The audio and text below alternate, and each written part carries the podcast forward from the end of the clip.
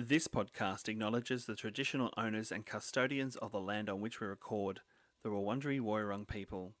We also acknowledge the neighbouring Kulin Nation groups, the Bunwurrung and Bunurong people, and pay our respects to their elders past and present. We also extend that respect to any other Aboriginal and Torres Strait Islander communities who may be listening today.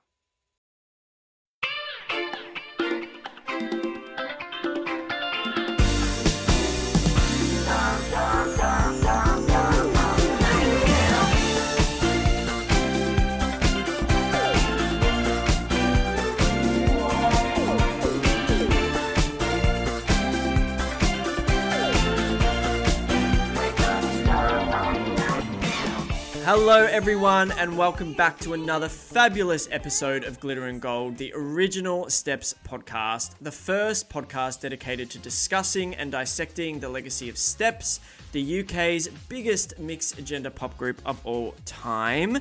I am your co host, Scott, and as always, I am joined by my two happy go lucky co hosts. He has just been paradise lost on his summer of love. It's Shane, and he will make sure you're feeling fine and having a real good time. It's Brad. Hello, boys. Oh, look, I'm back and I'll never get over you both, so, you know, it's good to be home. I'm glad you turned around and came back. Shane, I feel like you need to. So, welcome back. You've been Thank away. you. You've been in the UK and Europe having a fabulous old time. Obviously, you saw Claire at VR. You also saw Delta. So, please, in about five minutes, tell us how all, all it was. Claire was at VR, so I landed in Manchester. Uh, I was delayed, but I got there in time. It was all fine.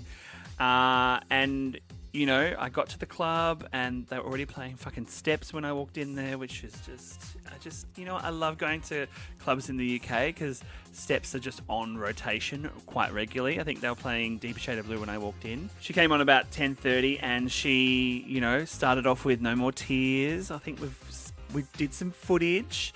Um, she did about six songs. It was like No More Tears, One for Sorrow there, I Surrender, uh, Tragedy. Just so emotional. so emotional, that's right, yeah. And Euphoria. And Euphoria, of course, yes, that's right. And she went off. Everyone was just going crazy for her, and um, it was I was with um, Grant, who's known as V-List at Capital, was like standing with him and some other friends, and with some Aussie friends there who were there as well. My mate Fraser from Adelaide, he listens to this. Shout out Fraser, Does. hello. He's gonna froth that I've shouted out to him now. Um, he was there and he cried because it's actually the first time he's actually ever seen anyone from Steps live, so he was actually so emotional. Um, so, uh, and I was just relishing in the fact that um, that that was happening. I wasn't right up the front, but she saw me and did a little like wink and a wave when she saw me, which was really nice. I wish I wasn't so tired because I ran into a few people that night who um, asked me if I was one of the hosts on the podcast. So I, I got, I got. I'll, I'll do quotation marks here for the audience. Um, recognize that's not even a fucking thing. this guy called Nick, uh, who listens to the podcast as well, he came up to me. He had a, an Alexa Play Steps t-shirt, and I was like, oh, "Bitch, that's my t-shirt. I've got that." And we had a little chat, and he met Claire um, because he knows someone at the bar, so they took him backstage, whereas I didn't know anyone at VIA.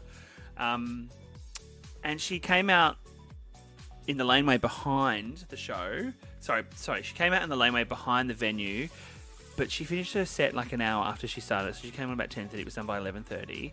But she didn't get out of the venue until like one, quarter past one. And she need to have her bubbles. I was tired. I had just flown 23 hours from you Australia. literally arrived and then went straight there. Pretty much. So I didn't bother. I thought she would just gone straight home, but I didn't bother going to the laneway to wait for her. Um, but I wish I did because I would have got to meet her and say hello. But you know, she saw me and she did a little hello when she saw me. So, um, and we made eye contact many times throughout the thing because I was like, you know, five or six rows from the front, like five or six people deep from the front. Um, met a few more Steps fans, like people who follow the pod, which was really nice, uh, and had a really lovely evening there. So that was fun. Then uh, the next night, I just decided to pop down to Birmingham and see our girl Delta, um, which was really fun, and ran into So randomly, this lovely gentleman started talking to me. We were both by ourselves. Shout out to Ryan, who I met, and turns out Scott knew him. Small so world. I'm 17,000 kilometers away, and this lovely gentleman starts talking to me, and we talk about, you know, Delta and rah, rah, rah, and discover that I'm on the pod. He's like, Oh, you're on the, the Steps pod. And I'm like, Yeah, my mate, I do it with my mate Scott. And I'm like, blah, blah. He's like, Oh, I think I know Scott. And then it turns out he did. So that was just funny and hilarious. He was really, really lovely. So Yeah, shout out so he he runs for any. I'm sure many people follow Sugababes UK on Instagram. Mm. So he um, runs that account. And during before the Sugababes came to Australia, I was messaging him and telling him, you know, all the details, etc. And was referencing Shane, or I was saying my friend works in ticketing because you had details of the numbers of what they'd sold. And then Literally. we then you pieced together that you were the friend that I was talking about to him nine months ago. Literally, literally, he goes, "Oh yeah, when the Sugababes went to Australia, like Scott was telling me like the numbers and the ticket sales. I'm like, that was me telling him those numbers. That's Small hilarious. world. I could tell you more about my holiday, but some of it was like quite debaucherous and probably for Maybe a, the maybe the after after dark version of the yeah podcast, the the can- uncut The version, Patreon. yeah, yeah. the up late version, yep. Let's get into some steps news. And guys, we did it again. We manifested not only a top 10, not only a top 5. Euphoria went to number 2. Very well done, Miss Claire so Richards. so good.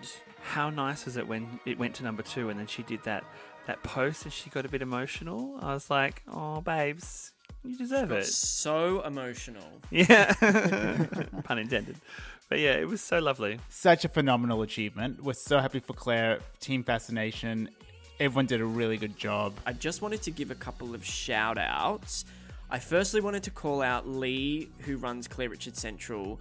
During release week, he was literally the Kris Jenner of Steps.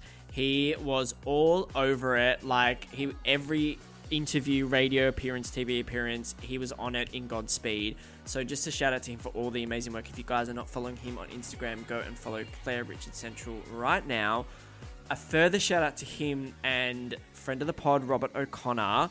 They did an incredible Euphoria listening party on release day. Yes. Which on Stationhead, which it was so much fun. I it was very early Saturday morning our time, but they're such supporters of us that I got up and jumped on to support them. It was very much like being in a chat room back in the day. The guys did such a great job. I, of course, had to hijack it, and I talked about No More Tears and So Emotional because they're my favorites. I had to hijack it and talk about Delta.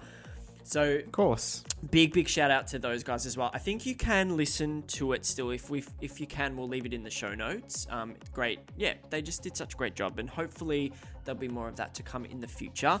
I also want to say a massive thank you to another friend of the pod, Neil, and his husband Richard.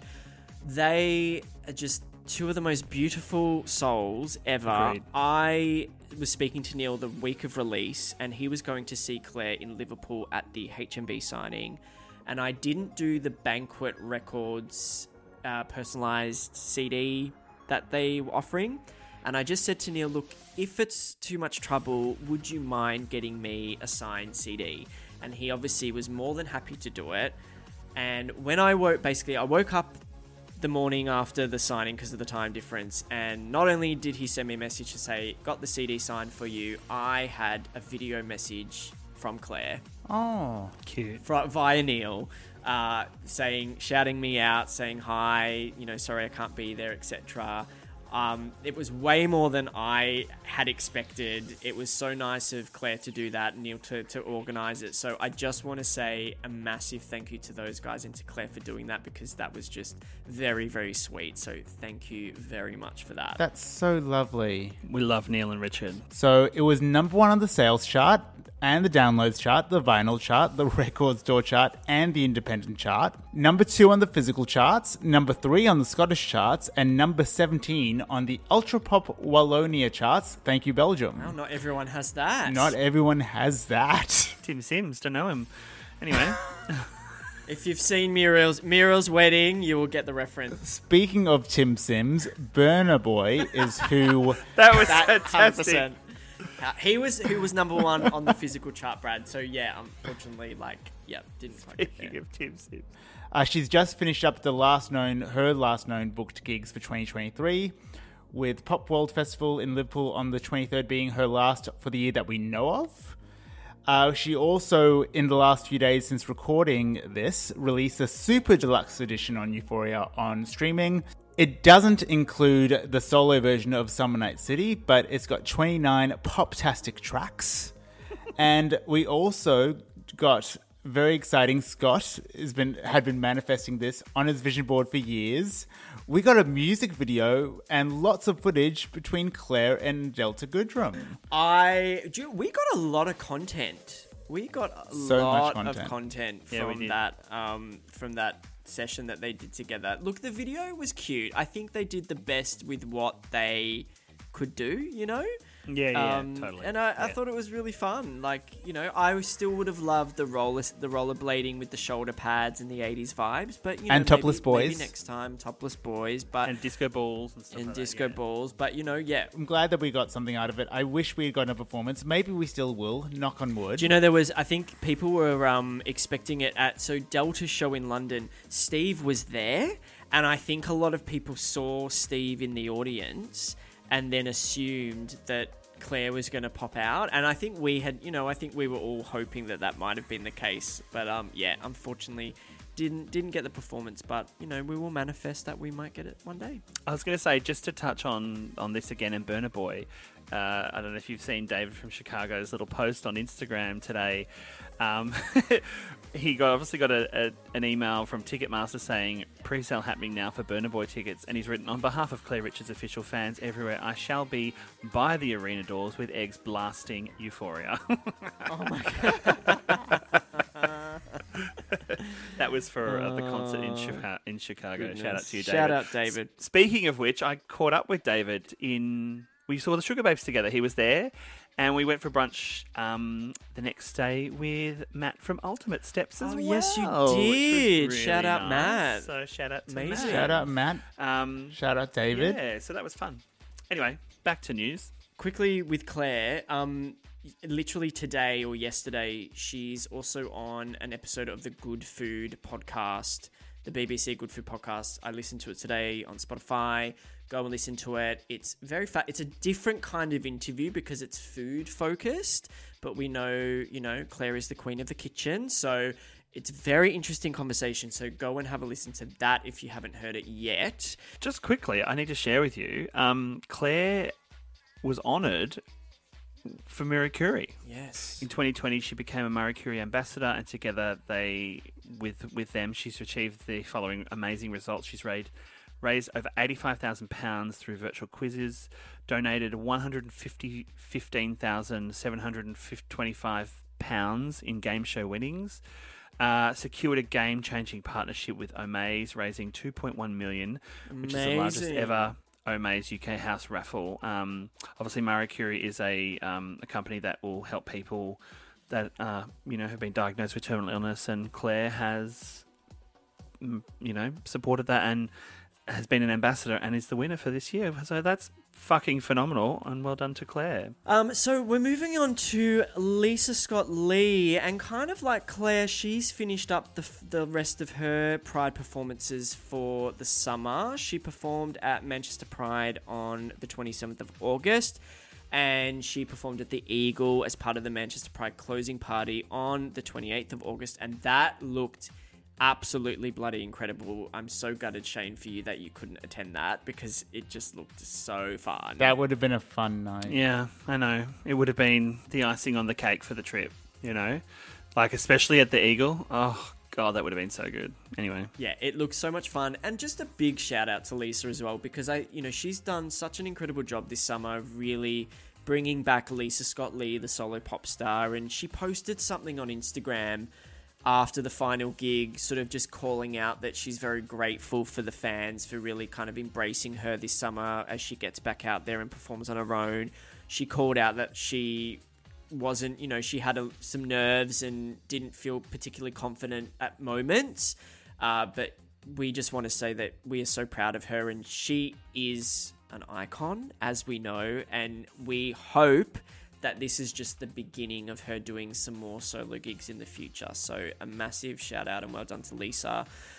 Never or now. It's nearly here. It's days away. Finally, what feels like forever.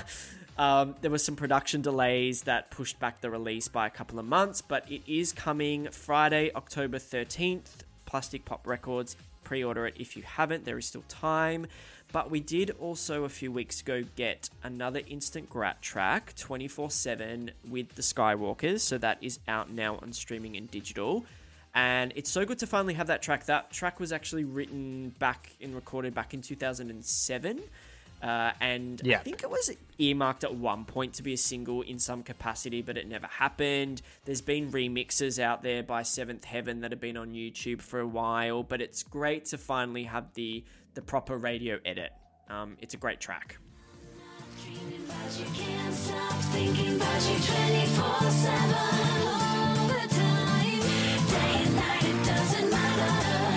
Dreaming of you 24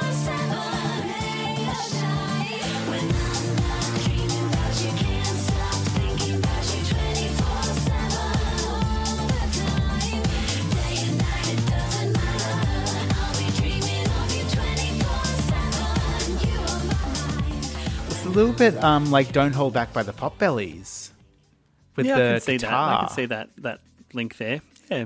Yeah, yeah. I'm. I, it's great for the gym. If you need a gym track, twenty four seven on the gym at the gym.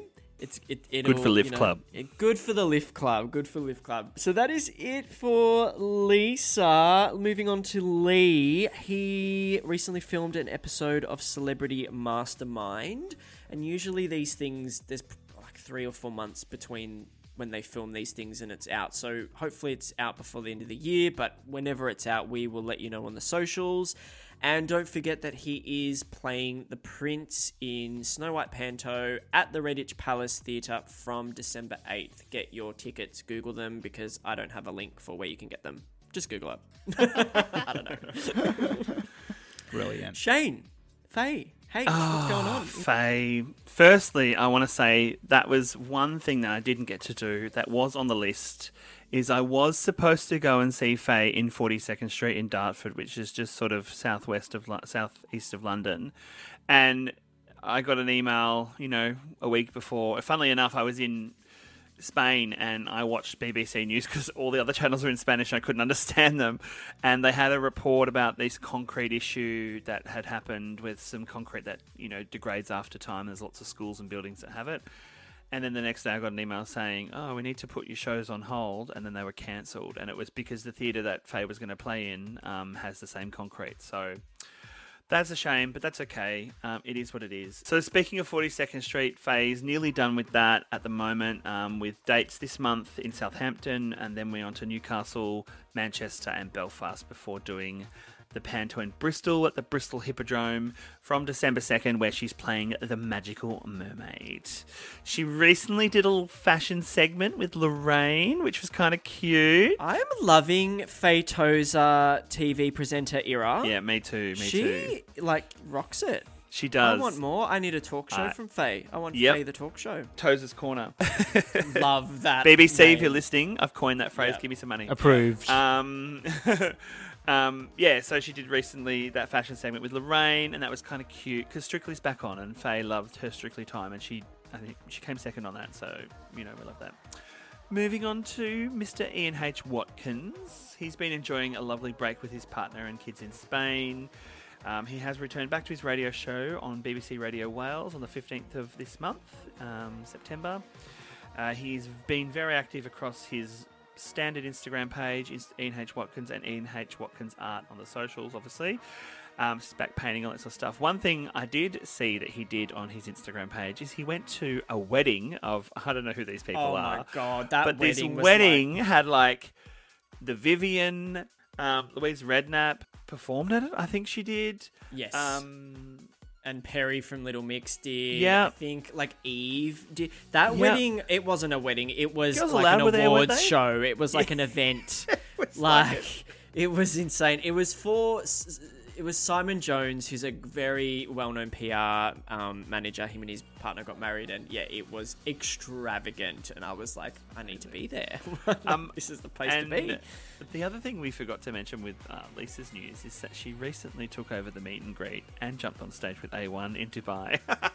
Love, which yes, I love. she did. Smash Hits 1998. Anyway, um, H is also going to be playing The Spirit of Christmas in Elves Overboard for the Cowbridge Panto later on this year as well. Google it. We'll put all the links in the show notes so you can get all your tickets for all the pantos.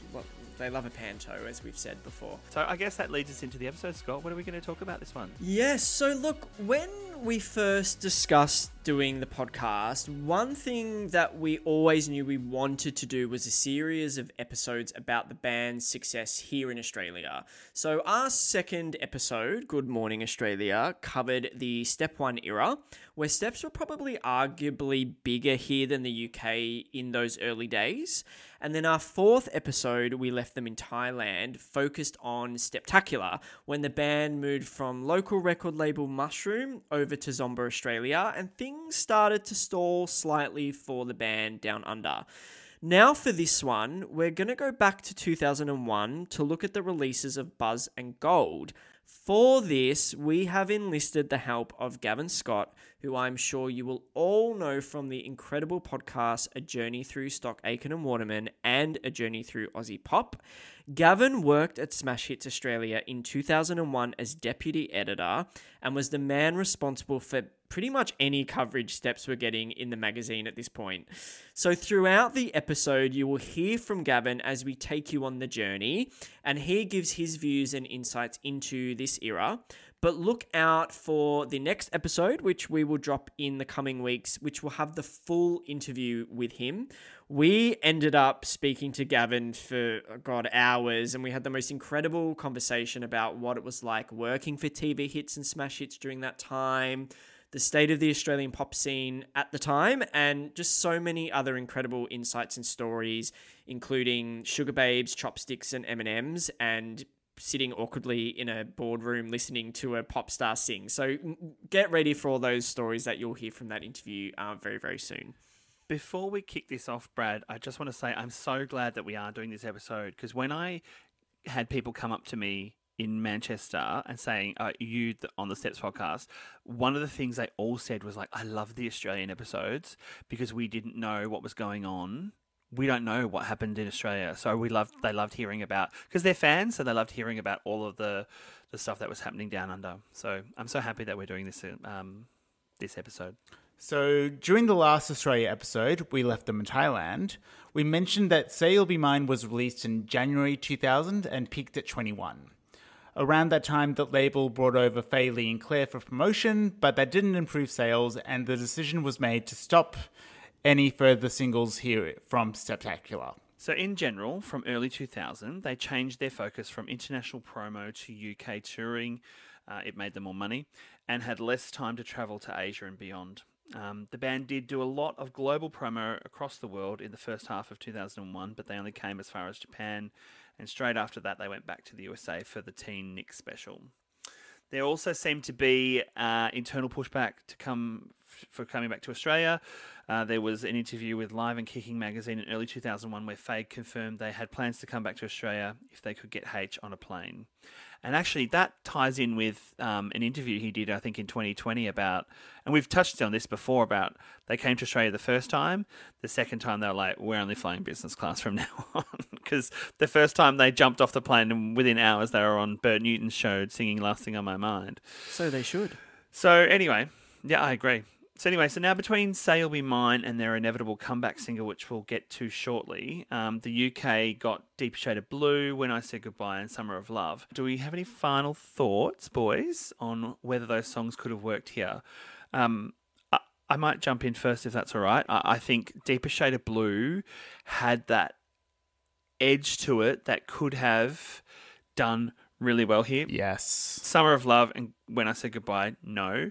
Um, but Deeper Shade of Blue, no. Like, like When I Said Goodbye, I just would have. Oh no. Like it may have it may have ballady worked as a double A side, but no. I remember, you know, when you watch like Channel V or MTV and they have little clips and interludes and so forth. I think at one point Deeper Shade of Blue was potentially going to be released here or was in the, the, the throes of being released here. So I remember seeing little clips of Deeper Shade of Blue's film clip with like Lee with his top off and him as the character that he's dressed as in between other little clips where they were just packaging up going, MTV, watch us always. They just package up all these different clips.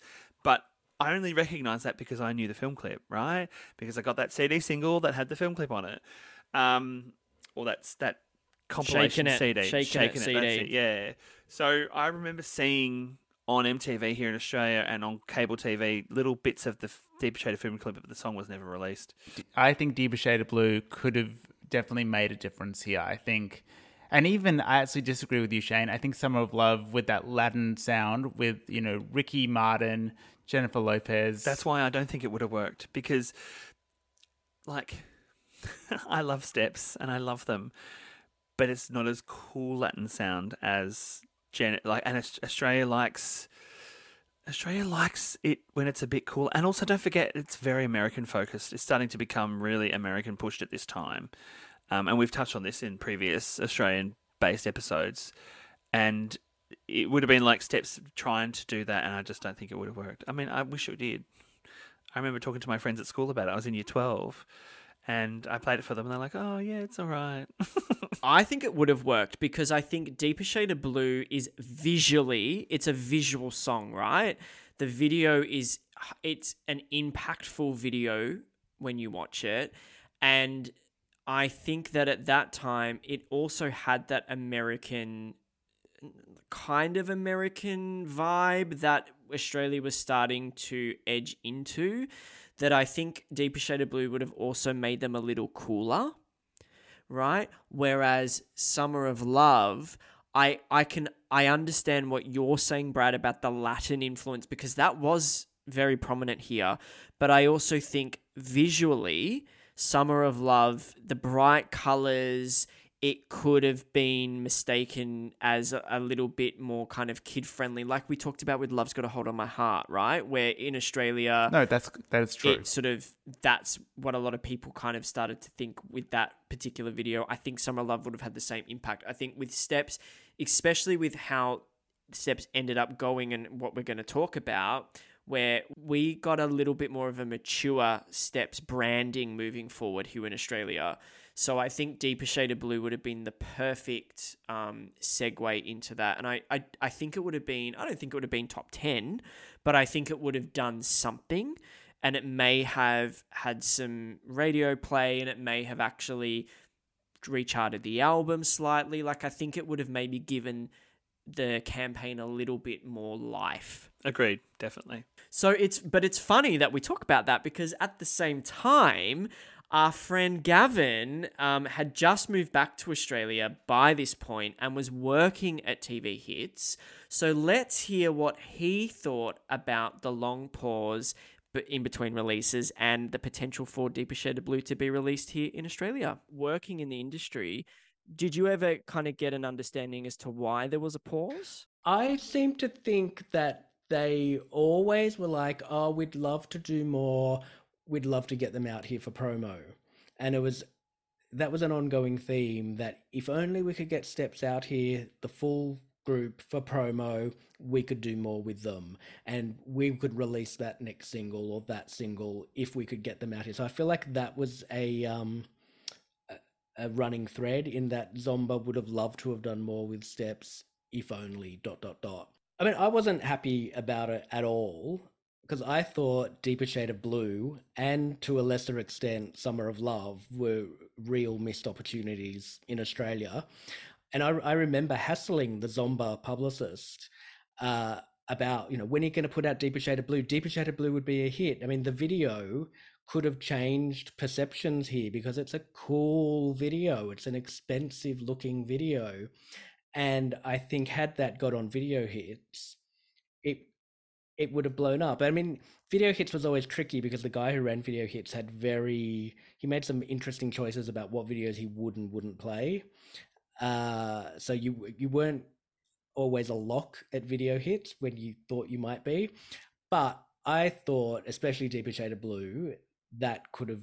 I mean, maybe not been top 10, but I think it would have been another hit. I love that Gavin said that he hounded the Zomba publicist to release Deeper Shaded Blue in Australia because he had the same feelings that it could have done something here and it was a bit of a missed opportunity. In the end, though, after a long 14 month wait, we were gifted with the comeback single, Stomp. Released 5th of March 2001, it debuted and peaked at number 62.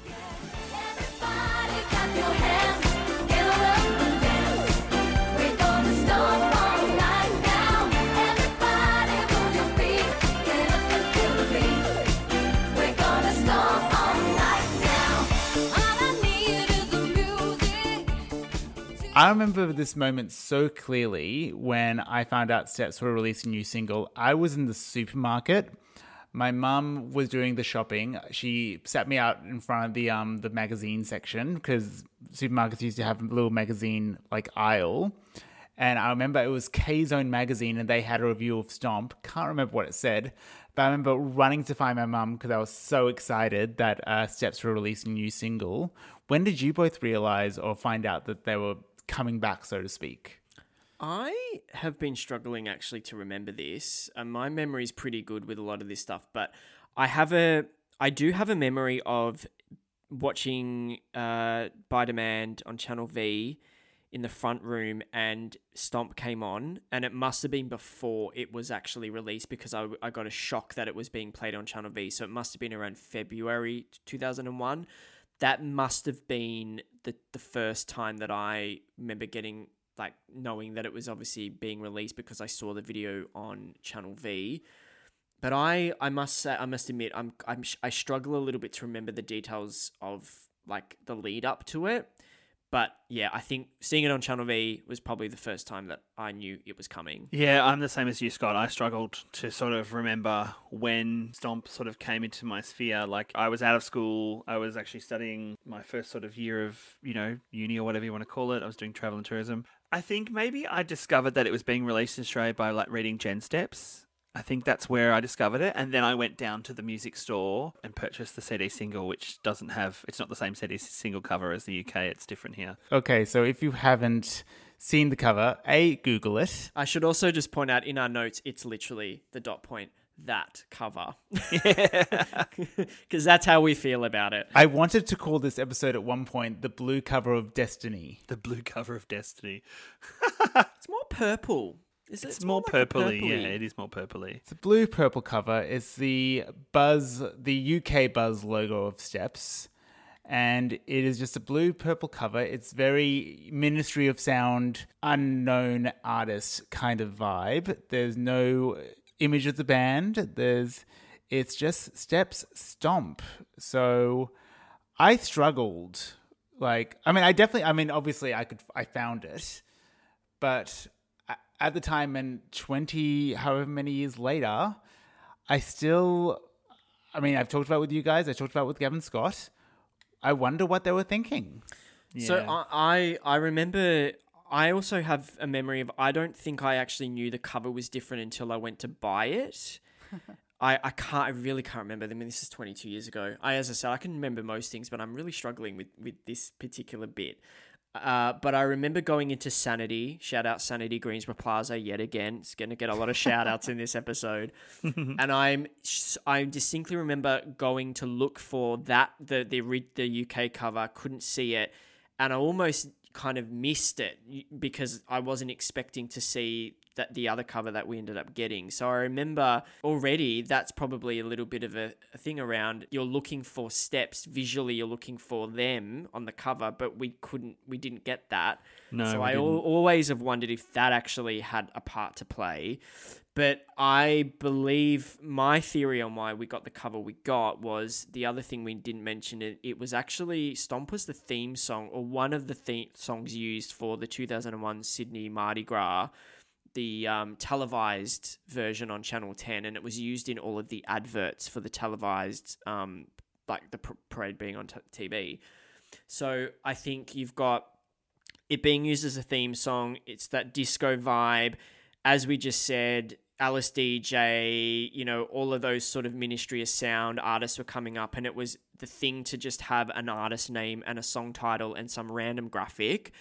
And I, I, I feel like that's what Zomba were trying to emulate there. They were trying to market it as a as a club club song rather than a steps pop song. And the video was never playlisted on Rage or Video Hits either, so that didn't help. No. You know? It's just like Gavin just said in terms of the people behind video hits were quite um, selective at times with their songs. So for whatever reason, Stomp didn't make the cut. But let's go to our dear friend Gavin now and hear his views on Stomp, including that cover. And also the coverage that he was able to give the single in TV hits when he was still working there at the time. Do you think Stomp was the right comeback single after their year and a half or 14 months away? Absolutely. Because not only is it an amazing song, but it had been a UK number one. And that still meant stuff here. That, you know, it was a UK number one, UK chart topper, that that has uh, selling power in Australia. And I don't know if it was a deliberate choice. Let's not put them on the cover and let's you know, people might think it's this cool dance track and it'll sell that way. I don't, I never heard that. No one ever said that to me that that was the plan or that was the thinking behind putting that cover. But I can just imagine that maybe it was like, well, let's downplay that it steps and let's just, even though the word steps is pretty big on the cover, let's downplay it, put this out there, let people discover it. Maybe some DJs will play it and then it will become a hit or whatever. But I was like, no. I mean, this is going to sell to pop fans, and pop fans walking through Sanity or no, Brushes was gone by then. Walking through Sanity, flicking through the CD singles, want the five faces from Steps to jump out at them from the rack. They don't want some random blue cover that they might just flick past because it doesn't say anything to them. So not having steps on the cover, I, I mean, I don't know. Maybe they didn't like the wacky hairstyles on the cover because they were pretty wacky, right? They were Lee, Yeah, Lee's hedgehog That's hair. yeah. I I don't know that that was the thinking, but I'm just guessing that maybe it was an attempt to to downplay the stepsness of it, and that comes back to because steps were by the time Stomp came out, in a lot of people's minds, and by people I'm talking about radio programmers and TV programmers and the general public at large, they think five, six, seven, eight. So I guess maybe it was a let's remove ourselves from from that connection and reinvent steps with a cover that doesn't feature them on the cover. And I did do a mention of the music video in the whatever my music pages were called, and I had it and the girls on top video uh, for Girl Thing. Was like, look, disco's back because they were both disco dance routines. Uh, so I did screen grabs of both and was like, hot new disco songs. And that was kind of all I was allowed to do uh because not so much resistance but it was kind of like oh well steps haven't been working so yeah let's give it a mention let's do something and then see how it goes that was kind of the attitude of of the editorial team at tv hits. So smash hits would have had more room to do stuff because they had more music pages to fill whereas at tv hits we were still doing a lot of dawson's creek and buffy and that, that kind of stuff. Home and away obviously. Yeah. Uh so smash hits probably could have done more on steps and i think it just would have been again a case of oh yeah but they've been gone for a long time and the last couple of singles only went top 30 and blah blah blah and not having a steps obsessive on smash hits at that point they probably just had other fish to fry As what Gavin said, with such little coverage, it's inevitable that the song didn't perform. You know, um, the top fifteen around that time had very little pop. Only we, we only really had LeAnn Rimes. Is that "Can't Fight the Moonlight"? Is that what? Is that what the song was? Yeah, yeah. And then the number one song at the time was uh, Eminem, Stan. yeah. And the top 10 was, we had Linkin Park in at number four, Coldplay were at number five, OutKast, like Crypt, uh, Three Doors Down, Shaggy, like it was Limp Bizkit.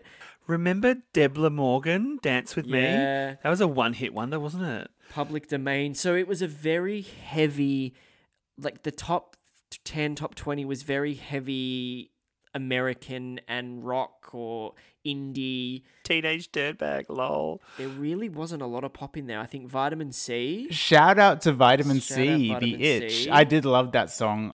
Just another thing about what Gavin was saying in terms of the credibility of a song being number one. I also have a super clear memory in my head that there was an afternoon show on Channel 7, 4 p.m. on like weekdays. And I specifically remember they always played one video at the end of each week or each episode. And they always give a clue in the ad break beforehand. And the clue they used was this song kicked off U2 from number one. do you know what i think that show was and i'm gonna laugh because i i love how we both would have watched it it was called i'm so sure it was called girl tv Girl TV. yeah Girl. Oh, and of oh, I- course, really? two gay men would have known that. Do there was a show on Channel Seven around this. Oh, maybe it was. A, it was maybe just after this time, but there was a show on Channel Seven in the afternoons, and it was like a bunch of like teenage girls. And then at the end of every episode, they had a music video. I'm wondering if it was that same show. Was it in a caravan? Like, I swear to God, there's this video. cl- okay, so uh, Scandal'us were also on it, and Joanne. I've got very clear memories of this. Oh my god. this okay, so this episode, I feel like we've talked about it in previous episodes. I feel like Shane, you've got very clear memories of where you were when Step One came out. You know, being on your trip to I think it was Japan or Germany. So super clear memories. Scott, you going to the Steptacular tour. This is where my memories and like like your brain as a kid. This for me was that moment. So all these things are like crystal clear. I'm sorry, but the title of this episode is now Girl TV. Girl TV. I can't get over it. Okay, so as we mentioned, not playlisted on Rage and TV Hits. It was on Channel V, but it wasn't really played. Gavin, love you, Gavin, gave gave it a little bit of coverage on TV Hits. I'm sure maybe there was a blurb about it somewhere on Smash Hits. No review. I would remember if there was a review. No review. 62. I think it had another couple of weeks on the top 100. Fell off the charts. Buzz was originally scheduled to be around released around the same time. It was mentioned in FHM Australia's January issue. Around this time, uh, Claire also was interviewed by a local Australian gay newspaper, and she mentioned there was potential plans for Steps to come to Australia in the beginning of 2002. It was like the it, the it, the carrot that was dangled quite a bit. It was mentioned quite a lot that they were going to come back. Yeah. So after this, there was a bit of a rumor that "It's the Way You Make Me Feel" was going to be the next single.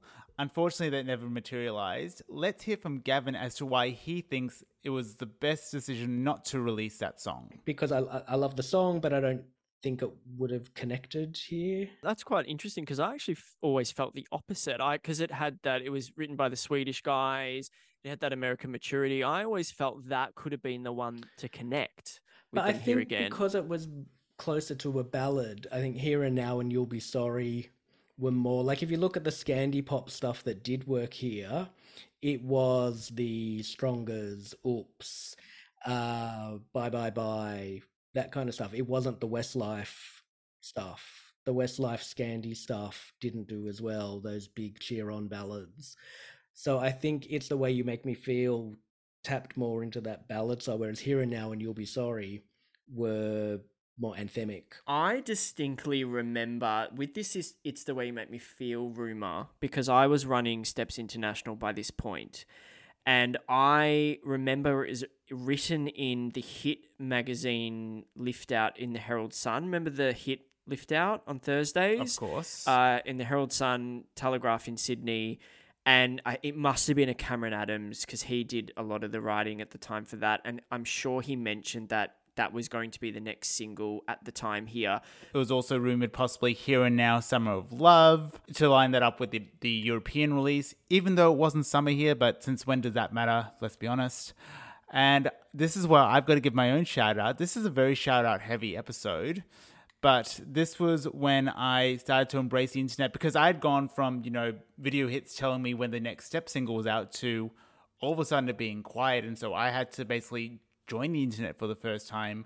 I found Generation Steps. I found Ultimate Steps. They're still going around. We're still very grateful for them. What other website did you find, Brad? What other website were you also going on? Gator. Hey, hello. Manhunt. genuinely hand on my heart stepsinternational.cjb.net i went there first thing every morning scott genuinely Aww. like that was my Bi- that was my bible that was my and even like in the years since becoming an adult before i got reconnected with you scott i would go on archive.org trying to find that mm, website I know it's not on there. I don't know. I don't know how archive.org works. Is my Atomic Kitten website is on there, but I don't know why Steps One isn't. It was hosted on GeoCities, so I don't know if maybe that's why. But yeah, anyway. The next single that we got in Australia pretty quickly after Stomp, to be honest. It was only, it's funny, we went from sort of nothing for 14 months to two singles pretty much back to back. Here and Now, You'll Be Sorry was released on the 16th of July 2001 and it peaked at number 71 and it spent a couple of weeks in the top 100. We don't, obviously, unfortunately, we don't have spe- uh, specific charts week on week, but we do know it did spend a few weeks in the top 100.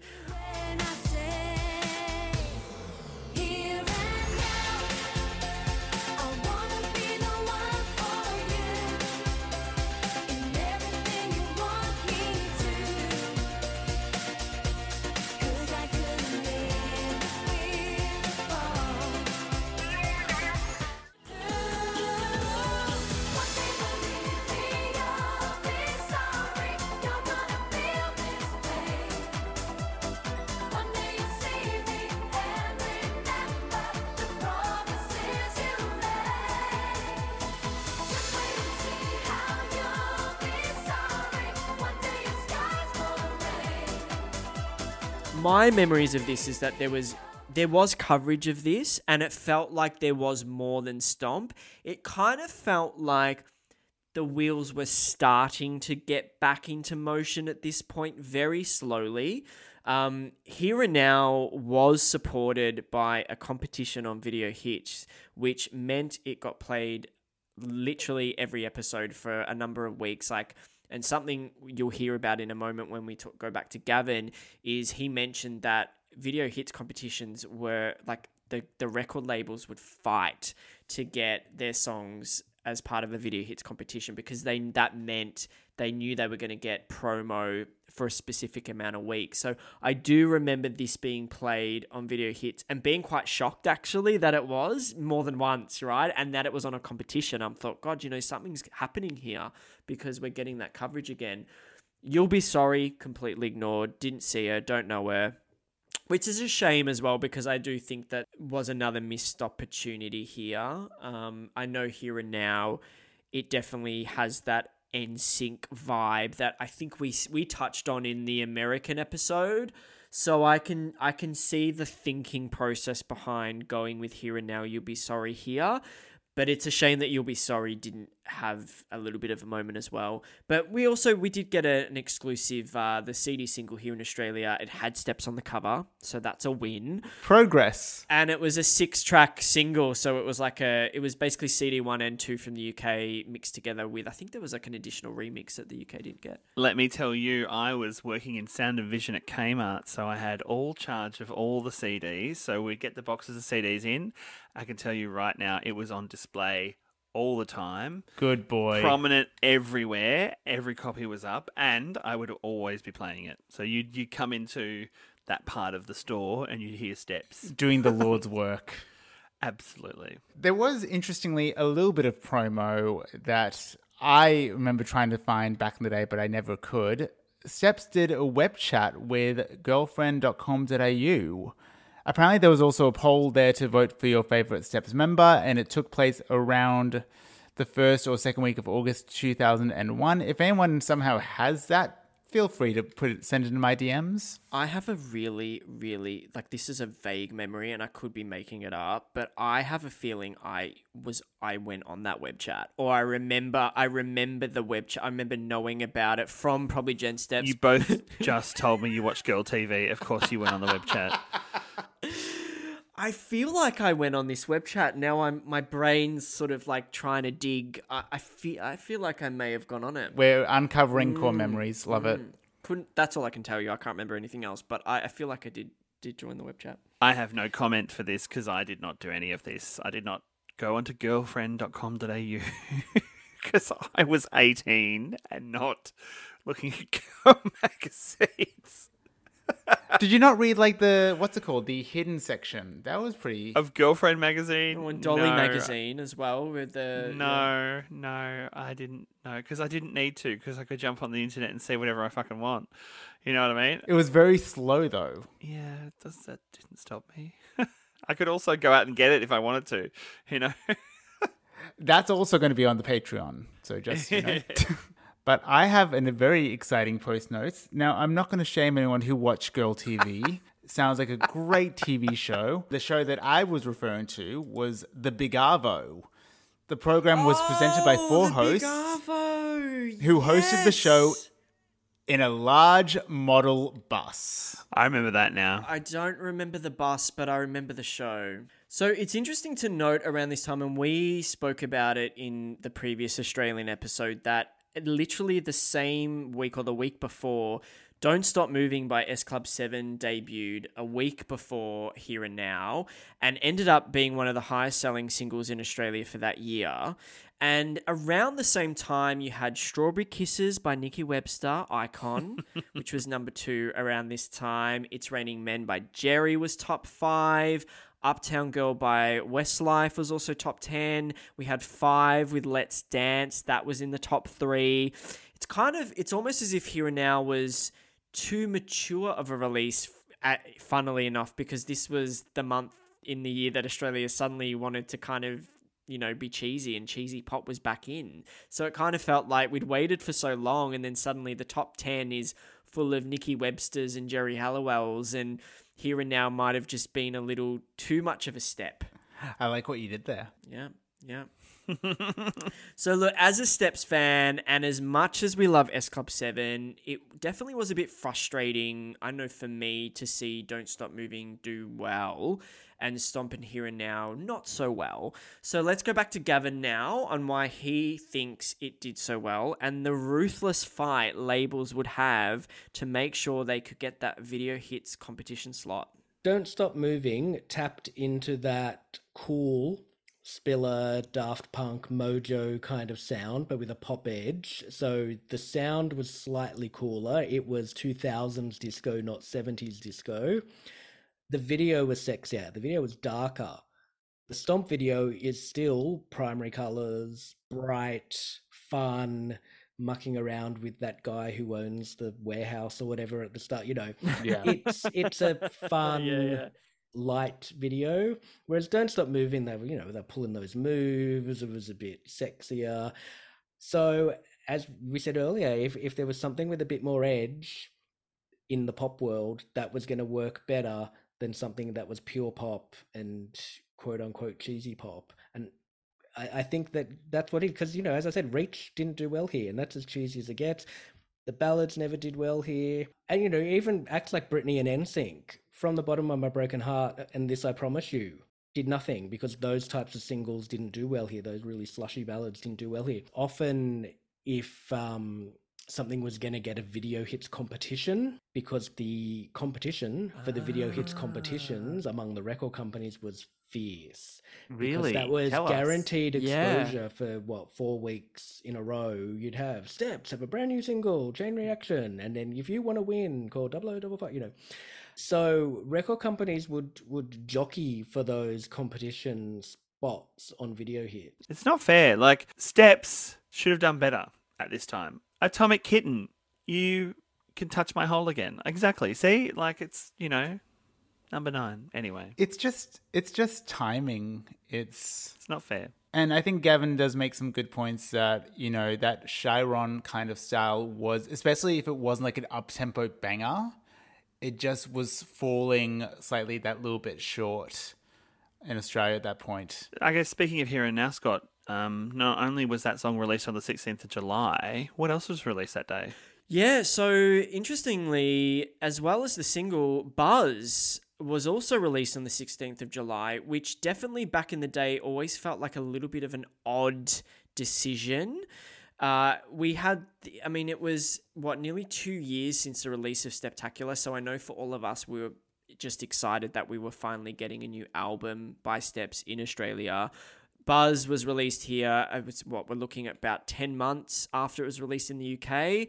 So I'm, I'm sure by that point, all three of us would have already imported it. I know I did. Oh, I know I it at- had. I didn't. Oh, yeah. I did not. I bought it at HMV in Brisbane when I was on holiday there in December of 2000. I remember, and it cost like sixty dollars. Because remember, the bla- import CDs were not cheap. No, they weren't. Like an album was like fifty bucks, and fifty bucks that was a lot of money back then. I remember getting it from HMV Bourke Street. Crazy. So the Australian release, much like the European release, we got the alternative artwork, uh, which I personally prefer. That sort of more monotone.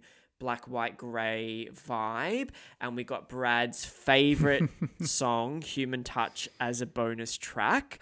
We all need the. And in a video filmed last year during the Platinum Collection promo, H actually commented on this particular artwork and said that they needn't had bothered with international buzz artwork since they never sold any albums overseas. It's not very exciting, is it? No, it's very bland. It's very bland. I think they were. ma- If that was the international release, maybe they were trying to make us look cooler. Yeah. It was sophisticated. It didn't work because we never Listen, sold any is- album. This is not going to work anywhere else in the world. It's not as like, I wanted to just tell a story about when I bought Buzz and Here and Now. Another shout out to Sanity Greensborough Plaza. I went to Sanity Greensborough Plaza on the 16th of July. I remember it was a Monday. I remember my mum must have gotten home early from work because she had to drive me to go and get it. I think I forced her. I was like, Steps have a new album out today. I need to go and get it now. Like, you have no choice. You have to drive me.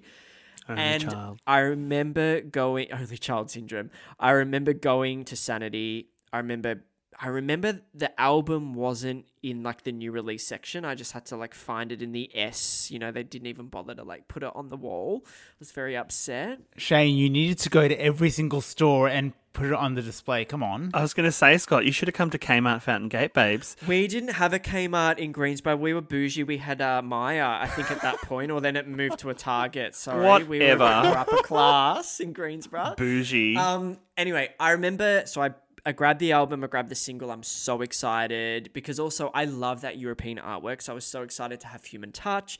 I go to the counter. I vividly remember this woman that served me said. Isn't aren't these songs on the album? Why are you buying both? Why are you buying the single if if they're on the album? And oh. I I don't even know what I said because I was probably half embarrassed or half like just like taken aback. But I I was I must have said something like, "Oh no, I'm a fan. Like I need to have you know all the versions." How dare she?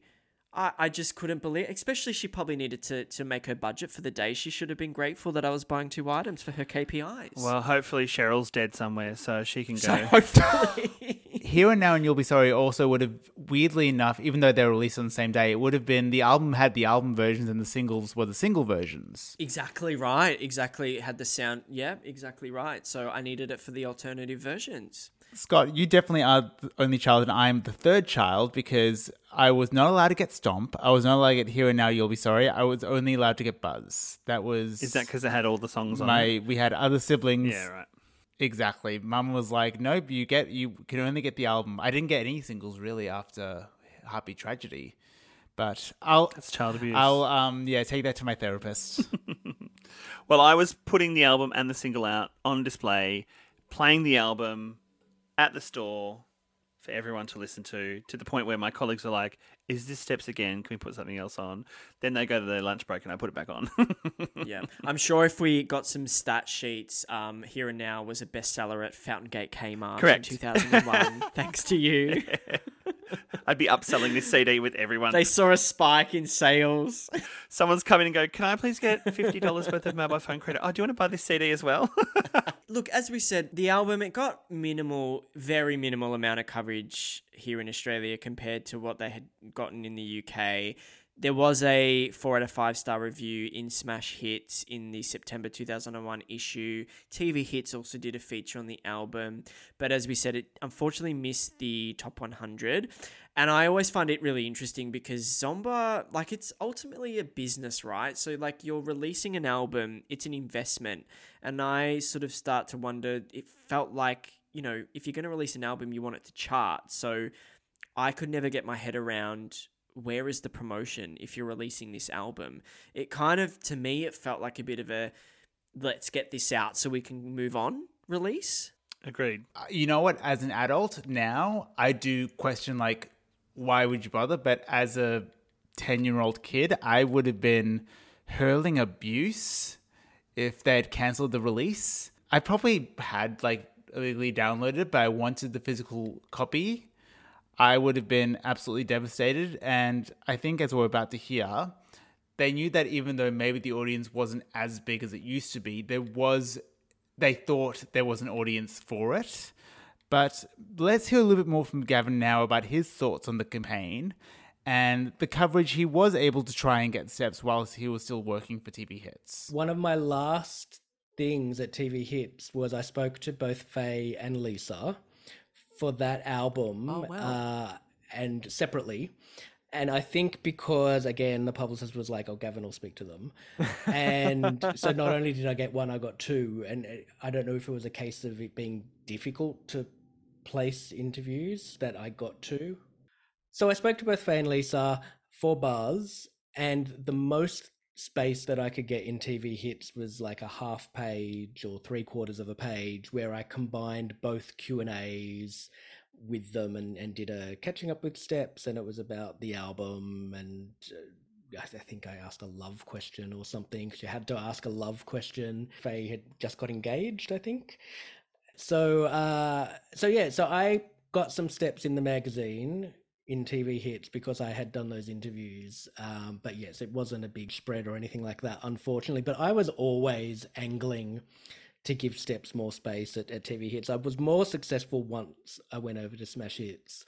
Uh, but yeah, it, it just it was a shame. I mean, had they come out here for Buzz or for Stomp, I mean, if they had come out here for Stomp, I think it would have been a very different situation because they would have done all the TV shows. They would have got more exposure than they did, which was next to nothing. And yeah, I, I think that was a missed again a missed opportunity. If they had have come out here for Stomp, and then that would have had a knock on effect on Buzz, because Australia loves it when pop acts can sing, and not all of them can, as we know. But Steps can, and really well. So I think had they been in the country and shown, look, we can sing, look, we can do a cappella, look, you know, we can do the dance routines as well, and we're not that five, six, seven, eight group. Yeah, I mean that that album cover choice would not have been a mistake. That would have been yes, this is going to work better here in whatever strategy meeting they would have had. It would have been let's go with that cover rather than that cover. Absolutely, hundred percent. Was it the right choice? Maybe. I mean, I, again, I don't know that the album was going to do very much here off the back of one single that had hadn't charted that well, and another one that came out at the same time that also didn't chart very well, and no promotion beyond some phoners with journalists who were already fans anyway. with. Yeah. with me, with Um, you. so I think the, the the thing about um them coming out on the same day, I have a vague memory that Zomba didn't release stuff every week; that they released fortnightly, and I Oh, could be making that up. Right. But um, I feel like Sony, Universal, they all released stuff every week. There'd be stuff coming out. I feel like Zomba might have been fortnightly because they were a smaller label, and so they, you know, would have just made more financial sense to put out bursts of stuff. As I say, I could be making that up, but that that rings a bell in my mind that that was what they did, and so maybe it was like, well, and sometimes it was this rolling thing of it getting pushed back and pushed back and pushed back, and Which we know what happened with Buzz. Like Buzz was pushed back after from the first from Stomp. It was going to be released on Stomp, yeah.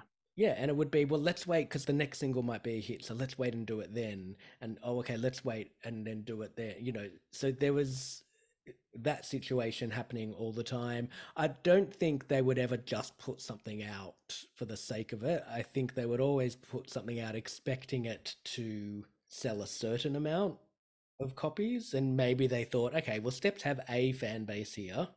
If we can sell X thousand copies of this to that fan base, rather than them importing it and us not getting that money, Mind you, 10 months is a long time to wait. Yeah, I, I mean, I imported it, but I yeah, still same, bought it. same. But maybe they, because there were different tracks and artwork, they're like, oh well, people will buy it again. So that maybe that was part of the strategy as well. Well, if we stick a different cover on it, the fans that were already own the UK version will buy this one too, and we'll give them a bonus track. It'll do what it's gonna do. We'll push it as best we can because you know they put out plenty of other stuff that didn't do so well. I remember them always putting out mystical singles on Jive.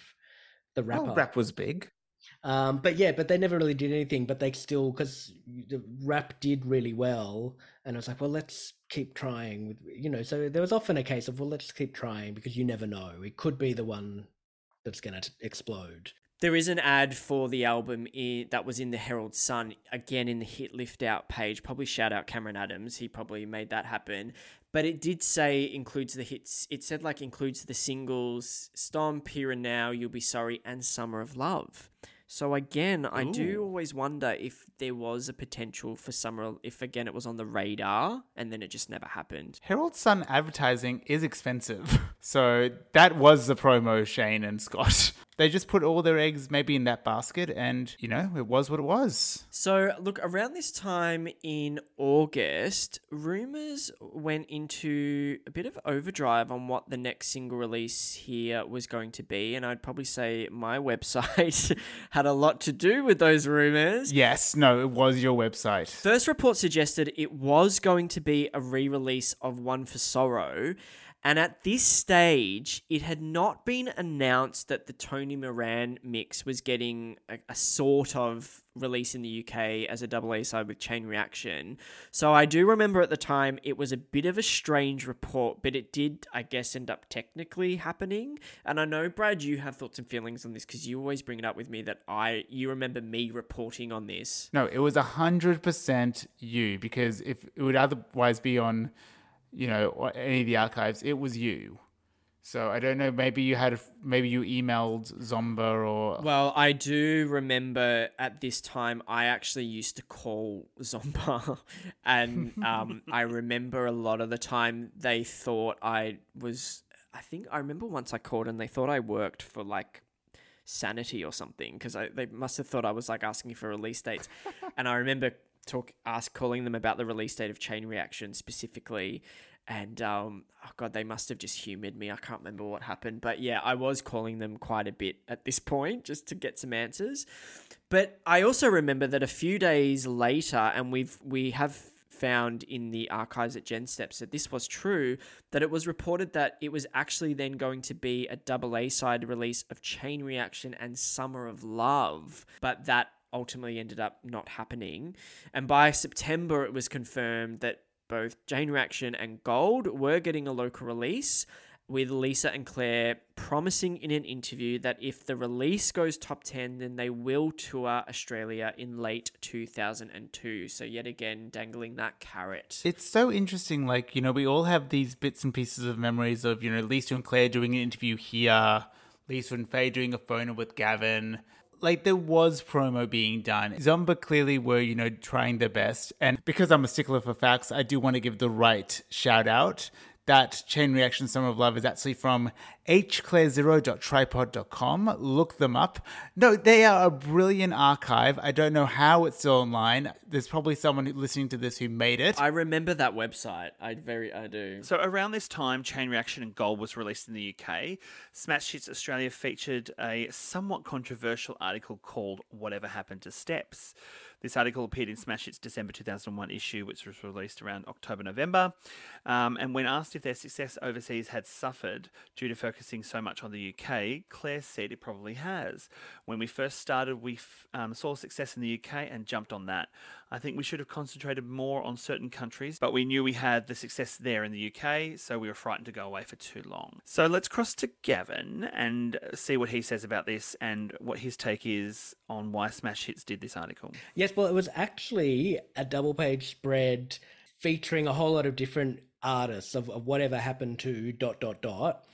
And that was my way of getting steps in a feature in Smash Hits. So yes, I was I was at Smash Hits by now. I was deputy editor, so I had a bit more sway on, on what went in and what didn't, and we were a music magazine. with a little bit of TV as opposed to it being the other way around. So I might have done a Claire interview, or I might have. No, I think I did do the interview because there were questions that only an Australian would have asked. Looking back at, at the questions which I did the other day. Um, so I had this interview, and it was like, right, well, I don't want it to be three questions up the front in Planet Pop. How can I convince my editor to give this a bigger run? And I was like, okay, well, let's do a whatever happened to. So we did Aqua, we did Hanson, we did Bewitched as smaller elements, whatever happened to each of them, and then the Steps Q and A was like the holding thing of the spread of whatever happened to Steps. So it was my way of getting some coverage for Steps finally, even if it was a bit of a I wouldn't say it was a negative story, but it was a okay. They haven't been so successful. What's been going on? Is that going to change? So like pure journalism.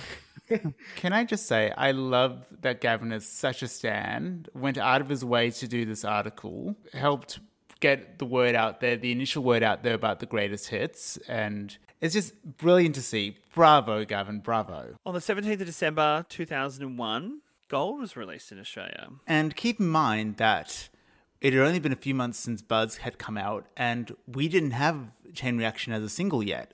So let's hear from Gavin as to why he thinks Gold came out first. if Gold came out just before Christmas, it would have been to try and get Christmas sales. It's a best of, and so around that time, there's a lot of best ofs. So if you've got a best of album, you want it in stores before Christmas because it'll get packaged up with all the other best ofs in displays, in Sanity, or, or wherever.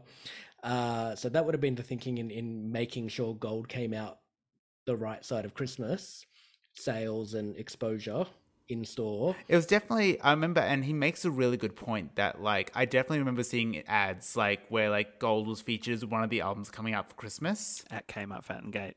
Kmart Fountain Gate. I remember putting it on the shelf at Kmart where I was working. It was Christmas time. Good boy, upselling for the for, good for the stocking, good for the Christmas stocking. It did fail to chart in Australia, unfortunately. Um, Heartbeat, Better the Devil You Know, and Here and Now were not included on this release, despite being singles here, while four non-Australia singles were. Scott, you got so mad about this on Steps International. I still find it odd. I don't know why. I just find it really strange that three singles. I mean, in a way, the the fact that there was four non-Australian singles on there was great because it meant that people had them if they maybe you know obviously if they weren't diehard fans and bought the album.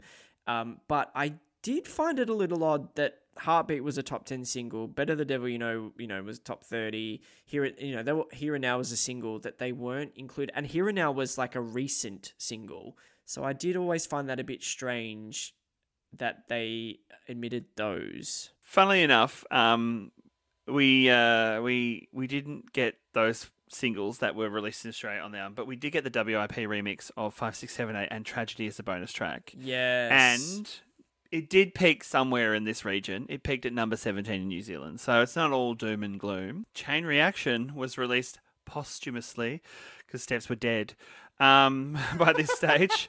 um, they were released posthumously on January 28, 2002. It peaked at number 41 here in Australia.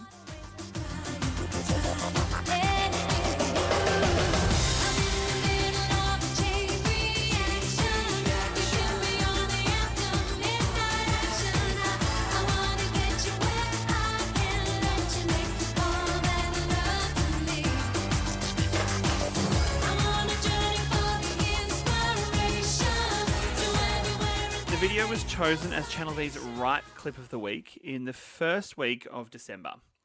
This meant that it was played every few hours each day for seven days. I remember I had I have a vivid memory of this because again I had that v- VHS. It was always in the video player if I had Channel V or whatever on, and I remember I just finished exams, and I remember the right clip of the week sort of clip coming up. And then it went to chain reaction, and I screamed. I must have squealed like a little girl. I was beside myself. Not only was steps on Channel V, but it was clip of the week. That was a massive deal. If you were Channel V right clip of the week for people that, you know, people in the UK in particular, Channel V was maybe like let's say our version of MTV, like it's in that that's I guess what or the box. Yeah. So for it to be clip of the week, it was you knew it was being played every pretty much every hour on the hour for seven days. It was the first video by Steps to be played on Rage since Better the Devil You Know in March 2000. Um, the first play on Rage was at 6:35 a.m. on Saturday, the 21st of December 2001. We had some backed up promotion across Smash Hits, Chain Reaction song lyrics in February 2002 issue of Smash Hits, something we hadn't seen in over two years. Bizarrely, these magazines had both song words for Chain Reaction and articles about the split. All publicity is good publicity, right? I guess. So let's hear from Gavin about why the record company may have elected to release Chain Reaction so far after the Gold album, and why he thinks the single was more successful than the past few releases, and finally getting some step song words into smash hits. maybe it tied in more with promo opportunities. Again, maybe they thought, oh, we can get the band out here to promote Gold and to promote Chain Reaction, so let's hold the single off until we can get them here or get phoners or whatever, because there's no point releasing something and then getting the phoners two months later. So there were lots of reasons for for schedule changes or things getting bumped forward or bumped back or, or that kind of thing. And yeah, it was a bit weird for the album to come out and then the single. So I can only imagine that it was one of those kind of things that it made sense to do it that way. Everyone knows Chain Reaction in Australia.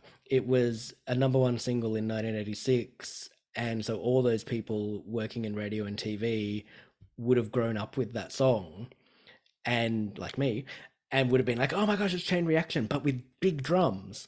And so i think that played a part that that recognition of oh i love this song i love this song whatever what 15 years ago and they've done a really good version of it so i think that was part of it. Um and yeah if they were on channel v that would have been part of it i think everyone loves a greatest hits album that would have been part of it and i guess if the narrative was this band have had enough hits in the uk to warrant a best of which obviously they did uh, you know we all know that. So i think that's uh, changes the story as well. So i think there are a lot of things at play but yeah mostly chain reaction. I mean tragedy did so well. Again known song same songwriters and then chain reaction did well ish as well off that recognition factor so yeah. But i was going to take the entire credit because i put the song words in smash hits. You did, you did, and I can I tell you, I distinctly because again, like we were saying before, I was buying smash hits every single month by this point, and and it's you know every month seeing something steps related in there, I would squeal and go, oh my god, there's steps in smash hits. I distinctly remember the song words being there that month, so I love the fact that I, I'm, you're the one responsible. I I remember like um, Shane, you touched on it before, and I said this when we chatted to Gavin. I felt like at this particular time, it's a shame that what happened happened because it felt like the wheels were in motion again. Yes. Right? It felt like for the first time in years, steps were, were back. They were getting the coverage again in the magazines, they were on TV. Yep. It, it really felt like there could have had 2002 been another steps year. It really felt like we potentially could have got that, you know, them coming back to Australia for a promotional tour. Yeah. And it yeah, it's it's a shame that we didn't get what we get, but I rem- I do remember the song words. I vividly remember buying that copy of Smash Hits at the milk bar around the corner from my parents' house and probably again squealing like a kid when I saw that full page song words in Smash Hits because that was a big deal, right? Song words in the Smash It Hits. It really was. It was the image that they ended up using for the cover of Baby Don't Dance as well. It was. When it went to number 41, I'll I never forget being so upset because there was Take 40 Australia and it was 1 to 40 and it was Faithless who beat them to 40 and I think I'm still a little bit angry at Faithless to be completely honest. I actually think had they not split up, it probably would have charted higher. I actually f- remember feeling a bit underwhelmed that it charted so low because it because it got so much coverage fr- from like you know because this was back in the day where videos were on TV like a, m- a month before they were released. So Yeah. it had been getting coverage since the beginning of December. That by the end of January and the split probably didn't help. It's yeah, it's a shame that you know. The split actually might have helped. Again, as you know, Shane, you just said, all publicity is good publicity. And they needed that in Australia. They needed publicity. I mean, look, look, look what happened with What the Future Holds.